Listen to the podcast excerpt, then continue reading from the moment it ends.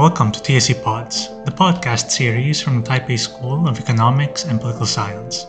Join us in our last installment of Professor Acharya's special lecture with your cup of coffee as we engage in enlightening conversation with some of the brightest minds in the field of political science and economics. Let's listen in to his thoughts of regionalism and its impact on international affairs and world order.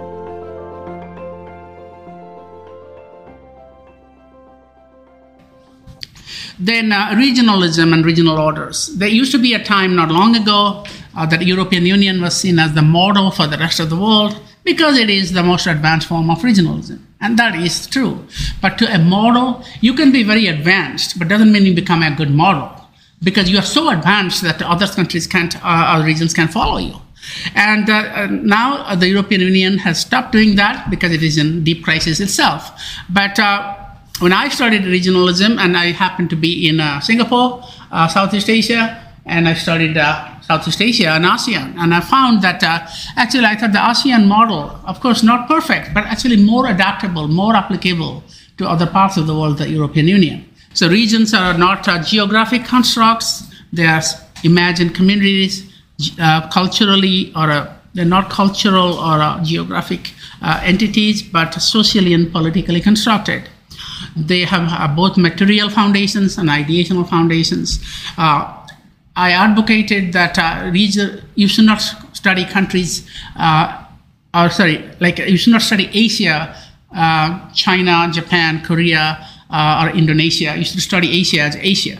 And that was a very controversial proposition. A lot of uh, uh, scholars, including some from Cornell University who had studied Southeast Asia country by country, uh, didn't like it. Um, so the quest for identity, this book was the first uh, book really, um, uh, 2000, uh, 2000, who said, you know, you should study regions as regions and not just as you know, conglomeration of countries. Thus, uh, the whole is not the sum of its parts.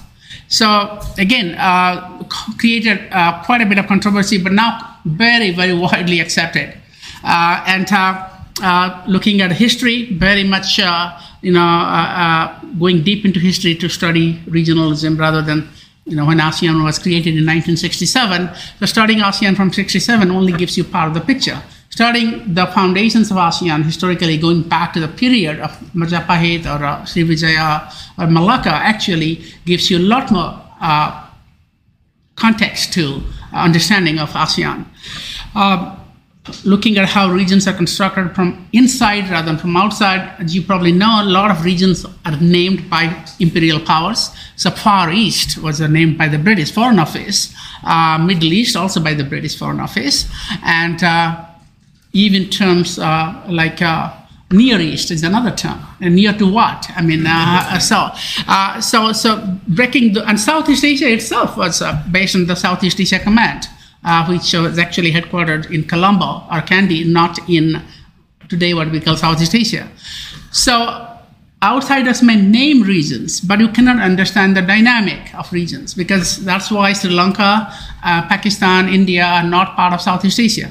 They were part of the Southeast Asia Command, but they're not part of Southeast Asia. The Southeast Asians decided that they have their own regions. They don't want to have India, Sri Lanka. They, they really actually wanted to have Sri Lanka because of the Buddhist connection. But the Sri Lankans did not want it at that time. But certainly not the Pakistanis and Indians uh, were invited to join ASEAN.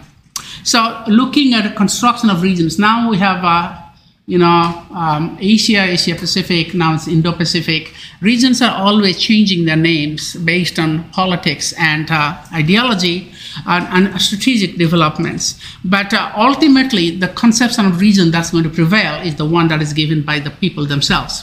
So today we have two competing conceptions of Indo Pacific one from the United States, uh, Trump and Biden, one from Indonesia. I have no doubt whatsoever that the Indonesian conception will remain prevail. Just like the Indonesian created ASEAN outlasted the American created Southeast Asia Treaty Organization, or SEATO. Okay, uh, and uh, I do also accept that regions change. You know, uh, nations come and go. Why not regions? So maybe Southeast Asia will be. I'm writing a book uh, right at the moment called "The End of Southeast Asia" for Penguin Random House, uh, uh, and there's no reason to say that regions are permanent constructs.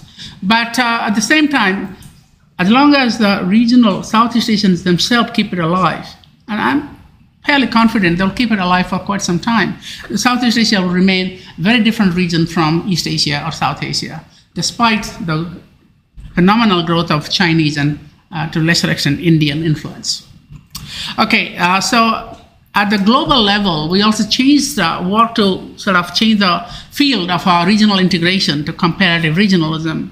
Um, so again, moving beyond the European Union model uh, uh, to a more sort of a every region for itself, or a, you know, uh, there's no single universal conception of regional cooperation. The European Union model is not universal. Um, so the basic reason for that is to look at the uh, politics of uh, other parts of the world. Where the European Union was created uh, with integration, supranationalism in mind. For the rest of the world, it was preserving sovereignty was far more important than diluting sovereignty. But they have lost their sovereignty for 300 years. So it's very commonsensical to say that the European model would not work. But the European Union spent billions of dollars in giving aid uh, to replicate its model until very recently. And I have been uh, a chair of three international advisory boards of EU funded programs just to impart the European Union model. Although, to, the, to their credit, they do have skeptics like me actually be sharing uh, projects. Um, but I try to tell them that you should look at uh, partnerships, not model. Uh, partnerships are more important. Uh, and uh, now the European Union is doing partnership, but unfortunately, the European Union itself is in a big crisis now uh, because of uh, Ukraine, the Eurozone crisis, Brexit, and the like. Anyway, um, I also, uh, with the book with Iain Johnston, um, we did in 2007, we argued that you should judge regions' success or failure by what they have set for themselves not what you have set for themselves. So the African Union was never created, OAU, never created to advance free trade.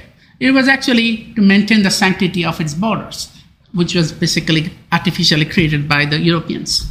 Now, today, uh, African Union is one of the most successful regional organizations in the world, but very little intra-regional trade, but the very few boundaries of Africa have actually changed. Ethiopia, Eritrea, maybe.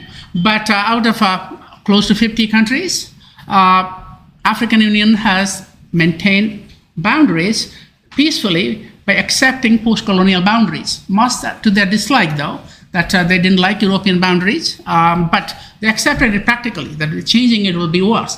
Asia didn't do that. That's why we have territorial conflicts, China and India, because the British divided uh, China India, the uh, McDonald's or McMahon line. India Pakistan boundary was decided in two, three weeks. Uh, so, so Asia doesn't really have that same norm of post colonial boundaries or boundaries created by colonial powers uh, as being accepted uh, norm. So that's why Asia has more territorial disputes than Africa has. Africa has disputes, but not as many violent big conflicts. Now, so I judge the African Union to be one of the most successful regional organizations in the world. Um, now, when it comes to economics, uh, Southeast Asia does have uh, that claim because uh, compared to Northeast Asian regionalism, compared to South Asian regionalism, ASEAN is actually much more integrated. Uh, and uh, you know, if you're a Chinese, try to get a visa to Japan. Uh, you know, uh, sometimes Japanese will not give you a visa. In Southeast Asia, no Southeast Asian country needs a visa to go to another Southeast Asian country. For, for two, it's like Europe. And that's, that's a, remarkable because of the differences in their uh, quality of, uh, sorry, standard of living. Singapore, Brunei, Singapore is higher per capita income than US. But look at Myanmar. Well, Myanmar now is a bit difficult, but technically you can still go to Singapore with a Myanmar passport and stay for 15 days at least, or maybe a, a month. You don't need a visa. Uh, so I don't think that's possible in Northeast Asia. Uh, and South Asia, if you're an Indian going to Pakistan or vice versa, it's almost impossible. So, so, so give credit to Southeast Asians uh, for doing something um, uh, because that's, that's the model uh, that, that they created. Anyway, uh, so now people don't talk about European Union as a model. The field has moved to call it comparative regionalism. So this new Oxford Handbook on Comparative Regionalism, like five years ago, to which I contributed a chapter called Regionalism Beyond EU Centrism, pretty much become the standard norm now uh, in studying regionalism. Whereas 20, 30 years ago, it'll be all integration theory, uh, European integration theory, becoming the universal model, or trying to be the universal model. So you can see that the world is becoming more pluralized, more non-Western models, more non-Western ideas getting accepted, including by Europeans. And to uh, the credit of the Europeans, uh, and here I distinguish between Europeans and Americans. American IR scholars tend to be much more territorial and uh, status quo biased. Europeans are much more willing to change and adapt. And uh, I don't know why, because of the loss of power, uh, maybe they have a better understanding of the world outside. There used to be colonial powers, but somehow Europe is much more friendly to new ideas, a more pluralistic world than the United States. We still hangs on to the old idea of hegemony. Now, finally, uh, area studies, or second finally, uh, area studies also, I mentioned that area studies used to be very national. Uh, you study, if you are an East Asian specialist, you study China or Japan. Ezra Vogel, one of the few people who actually studied both China and uh, um, uh, and uh, Japan, I, I, worked with him, we taught together in Harvard, uh, and I know uh, his story quite well. Actually, he and I came to Taipei uh, once to meet Lee Teng-hui. Um, that's kind of a long story. Uh, but, um, but generally, people are very territorial, nationalistic when it comes to area studies. Um, but on the other hand, throughout the region, actually Southeast Asia, a regional perspective has taken hold.